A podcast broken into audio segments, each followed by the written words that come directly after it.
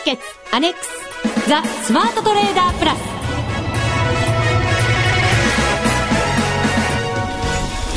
こんにちは、内田まさみです。この時間はザ・スマートトレーダープラスをお送りしていきます。まずはふくふくコンビにご登場いただきましょう。国際テクニカルアナリスト福永博之さん、こんにちは、よろしくお願いします。そしてマネックス証券の福島正さんです、はい、こんにちは、よろしくお願いします。よろしくお願いいたします。さて3月末をもちまして、はい、第9回株バーチャルトレードグランプリも終了いたしました、はい、そうでした、ね、福島さん、新たな企画考えていかないといけませんね。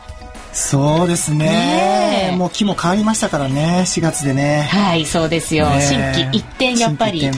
リスナーの皆さんにまたご登場いただく、楽しみにしてると思いますよ、リスナーの皆さん、ね、はい、リスナーの皆さん、株と FX どっちがいいんですかね。ね、どちらがいいんでしょうね、ね、両方やりますか。この番組でもこの番組はリスナーの皆さんと共に作り上げていく番組ですから、はい、その通りです。やっぱりリスナーの皆さんの声たくさんいただいてから、私たちもなんか ね、企画考えていきたいなと思います、はい、ブログでも大丈夫ですし、またツイッター、はい、最近私なかなかつぶやいてないんですけど、ダービーが終わっちゃって、はい、そちらもですね、またつぶやき始めようと思ってますので、そちらに寄せていただいても構いません、新たな企画等々、株 FX じゃなくてなんか違うものもやりたいなんてね、びっくりするような企画もお待ちしておりますので、ぜひぜひお寄せいただければと思います。まあ、答えられるかどうかそこまでは、ね、わかりませんけれども、はい、ただ一人でも多くの方に参加していただきたいですね。そうですよね、それが一番ですよね、はいはい、さて今日の番組では福永さんにたっぷり相場の見通し、これ株だけじゃなくて為替も今日はいただきたいと思ってますので、了解しました、よろしくお願いいたします、はい、よろしくお願いします。また福島さんからはマネックス証券のこの春の新しいサービスキャンペーンについてもたっぷりご紹介いただきたいと思います、はいはい、よろしくお願いいたします。それでは番組を進めてまいりましょう。この番組を盛り上げていただくのはリスナーの皆様です。プラスになるトレーダーになるために必要なテクニック、心構えなどを今日も身につけましょう。どうぞ最後まで番組にお付き合いください。この番組はマネックス証券の提供でお送りします。ザ・スマートトレーダープラス、今週のハイライト。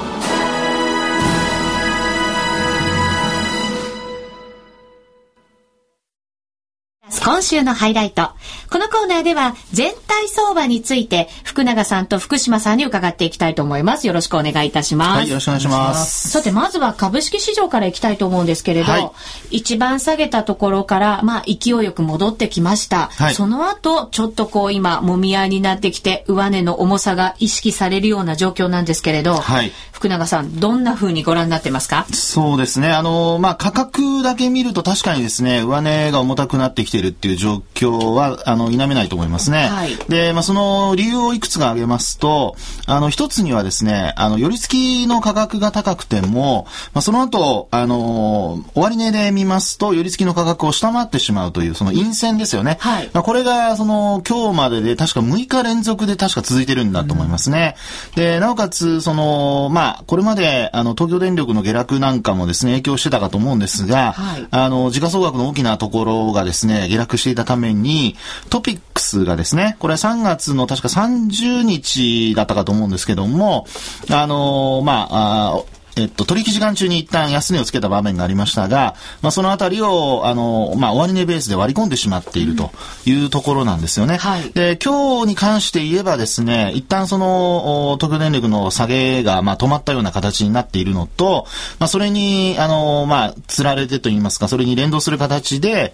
他の電力株が今日大幅高になったと、はい、まあ、業種別でも1位になってたと思うんですけども、そうですね、ですから、まあ、この辺がですねまあ、今の状況で言いますと今日なんかの上昇も、まあ、トピックスずっとこうプラス圏で推移していたとはいえですね、寄り付きからのその値を保てないという状況が続いていると、まあ、ですので、まあ、あとはその日経平均がまだちょっとそのトピックスと違ってですね頑張ってるっていうところが一つあるかとは思うんですけれども、はい、まあ、この日経平均株価の方が明日オプションの SQ 値算出日ですよね。そうですね。はい。ですので、そのオプション SQ を算出したところでですね、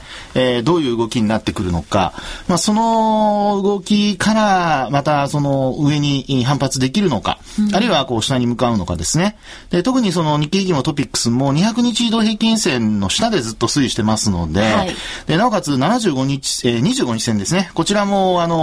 株価に近づいてきているという状況ですから、なんとかここを踏ん張ってで横ばってそのまま株価が上昇していければいいんですけど、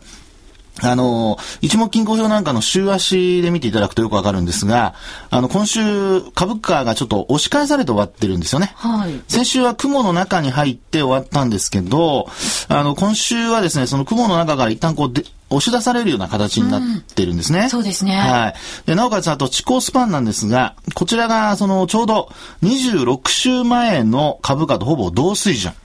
で日経平均ですとやっぱり9500円っていうのがその時の26週前の終値になるんですけども、週間で見た場合のですね、その価格をもし明日下回るようですとちょっと流れとしてはですね、こう下向きの力が、強くなってくるのかなと。ですので、できれば、明日ですね、SQ 終わった後で株価戻して、雲のローソク足だけでもいいですから、雲の中に入ってですね、それで終わることができれば、基本流れとしてはですね、まだその下値不安というのはあるものの、膠着状態といいますか、横ばいもみ合い、そういったものが続くのではないかなというところでしょうかね。明日のその、SQ に絡んだものというところが、注目になるかと思うんですけれど、ただし、業績発表もこれから出てきますよね、どんどんさらに。そこなんですよね。そこなんですよ。株価だけ見ると、今のような話で、テクニカル的な話は、そこで、どっちに動くのかという、ことで終わってしまうんですが、はい、動かす材料ですよね、今、内田さんがお話しされたのが。で、その材料として、業績発表でどこまで、今、株価が織り込んでいるのかどうかですね。で、ちょっとこれまで出たいろんな企業のその株価、業績の中身ですね。今日なんか、例えば ABC マートなんかがこう、プラスで株価終わったりしてますよね。はい、で、ただその時給関係で見ますと、ABC マートなんかは、これ2月決算だったかと思うんですが、で、一応、前期については、業績が 28% ぐらいプラス。で、連結でですね。はい、で、今期についてはちょっと見通しが立たないと。で、上昇しているっていう状況なんですね。で、そこで、その時給を見てみると、ちょっとこう、逆フィブがついていたりだとか、要は、売り算がどんどん増えていたという状況なので、一旦買い戻そうという動きなのか、ですからこういったものが、本当に株価上昇につながるのかどうか、悪材料出尽くしでですね、この辺をちょっとやっぱり参考に見ていくと、業績に対する反応っていうのが分かってくるんじゃないかなと。一つは今お話したように、時給で売り算が増えているものに関しては、一時的にその買い戻しなどが入ってくる可能性があるっていうのが一つ。はい、それからあともう一つは、業績への、マイナスインパクトそんなにないだろうと見られている企業で、いわゆるそのサプライチェーン障害というところの問題ですね。部品が届かなくて、工場自体、例えば被災とか受けてなくてもですね、製品が提供できない。はい、こういった会社で言いますと、NPC とかですね、太陽光発電の装置なんかを作っている会社だったかと思うんですが、そういったところが、下期減益ということで、株価が一旦売られたと。で、ちょっと今日なんかはね、反発して終わってはいるんですけれども、このあたりですね、結果、やっぱり業績に対してのインパクト、マイナスインパクトが、はっきり出てくると、売られるという傾向になってますので、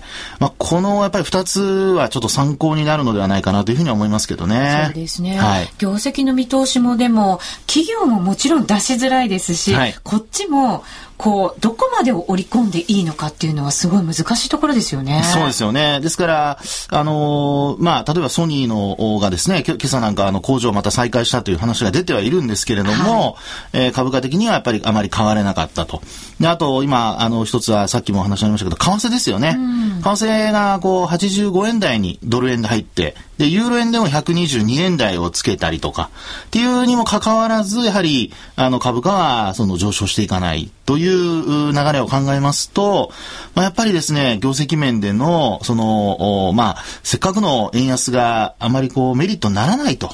いうふうに受け止められているのではないかということが考えられますよね。そうなると、基本、これからですね、顕在化してくる。要は、見えない悪材料が顕在化してくるっていうふうなことを頭に入れながら、はい、まあ、それでやっぱり株式投資していかないといけないっていうことだと思うんですよね。見えてないものは織り込んでいない、はい、まあ、そうなりますよね。ですよね、単純に考えて、ですので、まあ、そう考えますとやっぱり何かきっかけでですね、株価が下落し始めた時にはこれ3月15日の下落の時と同じだと思うんですけど、はい、みんなが一斉に同じ方向に動く可能性が出てくると思いますね、一気に。はい。で、それが小出しにこれから出てくるってことですよね。うわ、なんか嫌な感じですね。気持ち悪い感じしますよ。そうですね、ですのでですね、まあ、決算表が出た会社に関しては、まあ、安心して売り買いできると思うんですけど、やっぱりお手元にお持ちの株のですね、決算発表出るまでは、あるいは出た後、ちょっとこうきちんとこう対処できるように今からいろいろとこうスケジュールだとかね、しっかり調べとかないといけないのではないかなというふうに思いますね。そうですね。今の日経平均トピックスの水準って昨年の11月ぐらいの水準なんですよね。はい、その通りです。で、そこっていうのはやっぱりこうじわじわ上がってる時の相場で、はい、そこと比べて今震災が起きた今、はい、同じ水準であってもそれが高いのか安いのかって考えたら、はい、やっぱり高いんじゃないのって思ってしまう気分もあるんですよね。そうですよね。当時はこれから尻上がりで業績もあるいは世界景気も良くなっていくという見方が大半ですから、はい、まあ、そういう意味では上がっていく中でまだ割安だというような感覚が持てたと思うんですけども、まあ、これから先に関してはですね、まず現状よりは悪くなるということはこれはもうほぼ皆さんのコンセンサスだと思いますので、まあ、そこからどの程度悪くなるのかっていうところがこれから見極めなきゃいけないというところになっていくんでしょうからね。そうですね。まあ、慎重ないろいろお話をいただきましたけど、はい、やっぱりこう下落圧力がちょっと福永さん強いというふうに思っていらっしゃるんでしょうか。はい、そうですね。私は、以前もお話しましたけど、やっぱり2月高値で5月前後安値という話を確かしたかったと思うんですけど、サイクル的には2月、これ一旦頭打ちになって、で、その前、内田さんがおっしゃったように、だいぶ売買は行われてるんですよね。で、年度が変わったとはいえ、そこでのやっぱり売り買いを考えますと、もう一回すぐにですね、1万円台回復っていうのはなかなか難しいというふうに考えますと、急落っていうのはまあきっかけがなければないとは思うんですけど、ただなんて言うんでしょうか、やっぱりジリ安、やっぱ買えないっていうことから、はい、ジリ安っていうことがですね起こるのではないかなというふうには思いますね。そうですね。買えないんですよね。そうですね。気持ち的には確かに。あともう一つ気になったのが、はい、福永さん介入の前に。果たして円安がいいんですかというふうな疑問を投げかけてました、はい、この番組の中でも、はい、今ドル円で85円台の前半、そしてユーロ円が121円台の後半に来てます、はい、その頃に比べたら随分円安が進みました。もちろん買いにもあったんですけど、はい、まあね、今になってやっぱりいろんなところで日本売りじゃないかとかね、はい、逆に悪い方に解釈する意見がちょっとちらほら出始めてますよね。円高をあんなに嫌がってたのに円安になるといい円安なのか悪い円安なのかっていうのを急に問い始めるっていう、はい、ね、で、まあ、そういう意味ではですね、やっぱり今当時、まあ、私お話したことはやはり今の現状からしますと円高をある程度キープした後に業績が良くなってというか、まあ、回復し始めてから円安になればという話をしたんですけども、まあ、ちょっとやっぱり、まあ、G7 での協調介入というところからですね、為替ドルが戻して、ね、円がこう安くなってというところがですね、一つきっかけになっているのと、あとユーロもね、はい、今晩 ECB の理事会で、利上げするのかどうかと。そうなんですよね。はい、福島さん、このあたりは ECB 利上げは確実視されてますよね。そうですね、確立されていると言われていて、まあ、直近ここ数週間もうずっと上げてますよね。強いんですよね。強いですね。特に本当ユーロは強いですよね。ポルトガルの問題はどうなのよって思ったりもしますけどね本当ですよね。お構いなしに強い動きですけど、はい、これでもやっぱり追加利上げを、するしないっていうところも、今晩注目されているところの一つですよね。そうですね、今日はおそらく利上げするだろうって言われていて、利上げしたとしてもそれだけではおそらく織り込まれているので、弱くて、さらにそのあとですね、どんなスケジュールで利上げしていくのかとか、はい、どのようなインフレ率はどのくらいに、今回の利上げでもどのくらいのインフレ率になるのかっていうのを、おそらくトルシエ総裁が、発表すると思います。今日の夜9時半ですね。そうですね、そこが注目ですよね。為替金利差重要ですから、ここから金利差がまた拡大していくとなれば、ユーロの強さも、そりゃそうだよねって思わなきゃいけないんですけど、原油の動きもやっぱり絡めて見ていかないといけませんよね、はい、この辺まだまだすごい強い、もう106ドルを超えると120ドルぐらいまで全然節がなくてですね、はい、ですから6ドル超えた後に一気に8ドルぐらいまで行きましたよね。108ドルですね、後半ぐらいまで行きましたよ。ですのでね、本当に日本経済のこれからのことを考えたときにですね、要するに実態としてですよ、理論的にその円安が交換されるというのはこれは当たり前の話なので、そういうところからすると、今一時的にこういうふうに円安方向に触れてますけど、今福島さんのお話にあったように、そのトリシェ総裁のですね、発言以下によっては、一時的なもので利上げが収まるのであればね、もう一回円高の方向に戻ってくる可能性がありますから、そういうところでどれだけそういった資源高だとかそういったものを吸収できるかと、はい、そういう時に矢継ぎ早にですね、何かしら政府なり何なりが、例えば輸入政策をですねこういうふうにするとか、復興のためのですね、例えば仮設住宅の資材をですね海外から調達するなんて話が出たりしてますけど、はい、そういう部分をこの円高なんとかこうなった時にですねうまく話をするとかですね、そういうふうになるとこれは今は円高なんだけどもこの後は良くなってくる方向で円安に触れてくれればっていうような希望がまた湧いてきますんでね、そういうふうなことをですねちょっと支援するように、はい、なんか出してくれるといいんじゃないかなと思うんですけどね。本当ですね、祈るばかりですよね、ちゃんと考えてくれるかなと、考えてほしいですね。本当ね、本当そう思いますね、はい、続いてはこのコーナーです。マネックス証券からのお知らせです。マネックス証券は東北地方太平洋沖地震と津波で被害に遭われた方々を支援するために今年5月31日までマネックスポイントを日本赤十字社の東北地方太平洋沖地震義援金に交換できるようにいたしました。お客様から交換いただきましたポイント相当額は日本赤十字社のマネックス証券口座保有者有志一同名義でマネックス証券が責任を持って送金いたします。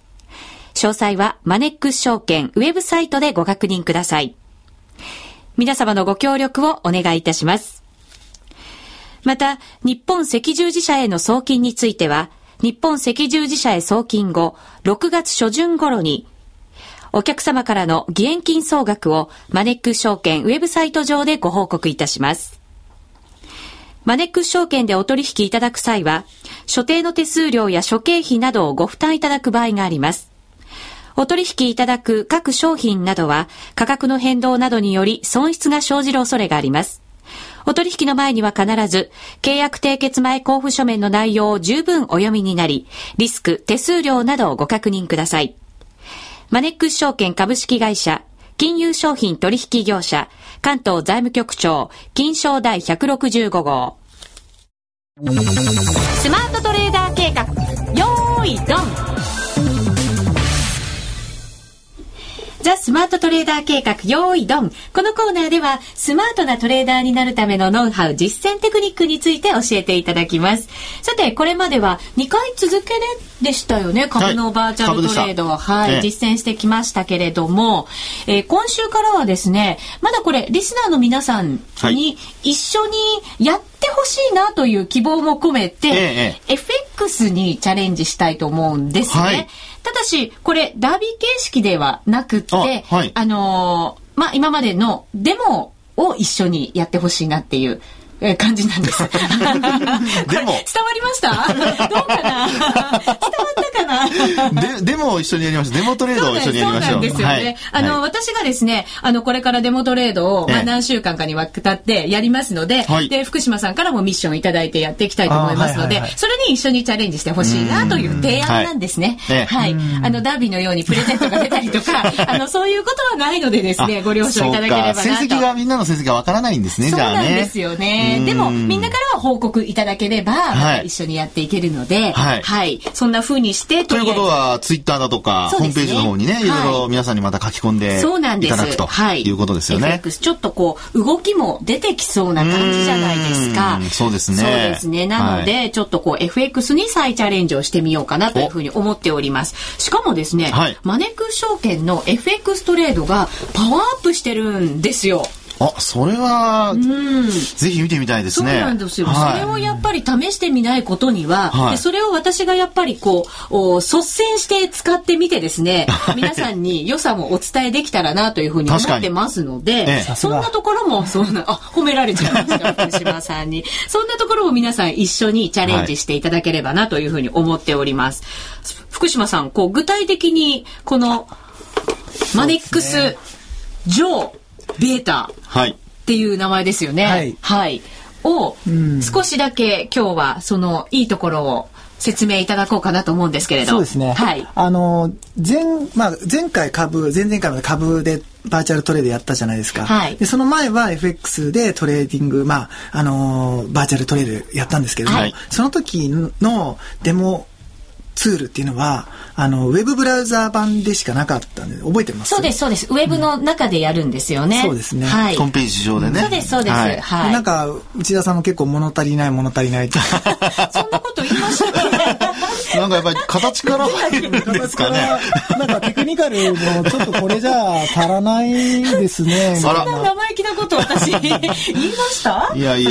そうですか僕は聞いてなかったですけどね福島さんに直接言ってたんですかねじゃあねそうかもしれません心が伝わったのかもしれませんねあうんの呼吸っていうはい。じゃあそこをそうなんですよそんな内田さんのためにはい私のためにはい、はい、トレーダー皆様のために、昨年の12月の末にですねマネックス上、ちょっとベータ版なんですけど、マネックス上を、リリースしました。これは、内田さんの大好きなパソコンに、インストールする形の1クライアント型の高機能トレーディングツールというのをリリースして、でさらにデモでも今できるような状況になりました、はい。その新しいツールを使ってデモもできると。はい。あ、それはいいですね。これやっぱり試してみないといけませんよね。それはそうです。はい。私も今晩早速インストールをしてみて、中身見てみなきゃなというふうに思ってるんですよね。お、それは楽しみですね。これ以前はデモ講座なかったですもんね。そうですね。ウェブブラウザ版しかなかったので、でこのツールに関してはなかったんですけども、やっぱりですね、使っていただくと分かるんですけども、もういくつか特徴があるんですけど、はい、やっぱり一番重要なその発注スピードですよね、がやっぱり優れているっていうのが一つと、はい、あとはその内田さんの大好きなテクニカルチャート大好きなのがいっぱいつきますね、備わってます、はい、特にそのオシレーター系の、ストキャスであったりとか RSI であったりとか、いろいろありますし、フィボナッチの設定もできたり、結構いろいろできるんですよね、はい、その辺はやっぱりこう実際に見てみないといけませんので、そうですね、これはマネックス証券の口座を持っている方だったらインストールできるんですか？これは口座を、持ってない方でもインストールできます。持ってない方でも大丈夫ですか？はい、デモ口座としてインストールできるわけですね。なるほど、それはいいですね。口座なくてもできるということですから、そういうことであれば私もちょっと試してみようかな。そうですよ、はい、福永さんに見てもらうのは一目瞭然じゃないですか内田さん国際テクニカルアナリストですよ。いやテクニカル面というよりもね、いろいろその、トレードするのに、こういうのが有効とかね、福島さんからもお話あるとは思いますけど、けど、投資家の方のかゆいところに手が届く、はいね、ツールになってるといいななんて私すごい今期待が膨らんでおりますので、はい、この辺私も使ってみてですね、来週また皆さんにご報告できるんじゃないかなと思いますので、ぜひ、はいねはい、ぜひ皆さんも一緒にトレードしていただければなと思います。これ操作性はどうなんですか？誰でも簡単にすぐに使えるような感じなんですか？実は高機能ツールと言いつつですね、はいまあ、比較的こうシンプルになっていて、あんまりこう一応マニュアルも当然あるんですけども、見なくても大体こう FX をやったことある方であれば、まあ素直にこうトレードができるようなものになってますね。うん、はい、マネックスの良さ、シンプルさっていうところも生かされながら、はい、高機能になっているということですから、はい、ぜひ皆さんもチャレンジしていただきたいと思います、はい、さあ早速私もチャレンジしてみたいと思うんですが、ミッションを福島さんせっかくですからいただかないとなんかやる気も湧いてきませんよね、はいはい、いや、はい、もちろん内田さんがもうこれだけ戦闘モードになってますんで ね、はい、やりましょう。久しぶりの FX ですからね、頑張らないといけません。それではミッションをお願いします、はい、お願いします、ミッションはですねちょっと長いんですけども、まず、自分のパソコンにインストールして、はいデモ講座を作ってもらって、でテクニカルチャートでいろいろこう通貨ペア出してもらって、いろいろテクニカル指標を出して、うんどうしましょうかね。ユーロ円で今週は一度トレードしていただいて、はい、来週、この番組で、そのデモトレードした、報告を、はい、使い勝手の報告をしていただきたいなと、はい、使い勝手の報告をせよまでが一緒なわけですよね。ちょっと長かったですね。インストールしてから、ユーロ円をやって、はい、報告せよまでですよ。そうです。3つぐらい出ましたね、1つのミッションに聞こえましたが、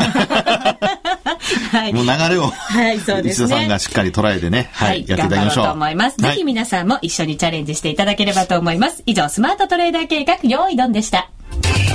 みんなで参加、今週のミッション。さて、このコーナーではマネックス証券、今年の春の新サービス、キャンペーンなどについて福島さんからご紹介いただきたいと思います。そうですね、もういくつかあるんですけども、はいまず今言ったその FX プラスで、当然そのパソコンでインストールするトレーディングツールもいいんですけども、なんとスマートフォン、うん、今流行りのスマートフォンですね、はい、スマートフォンでもトレードできるサービスをちょうど、昨日ですねリリースしたばかりで、はい当然 iPhone からも Android からも、うんトレーディングができると。じゃあドコモのやつでもソフトバンクのやつでも使えるってことですよね。はいねはい、お素晴らしい。これ待ってましたって方多いんじゃないですか。多いですね。要望が非常に多かったので、はいまあ、やっと作ることができたんですけども、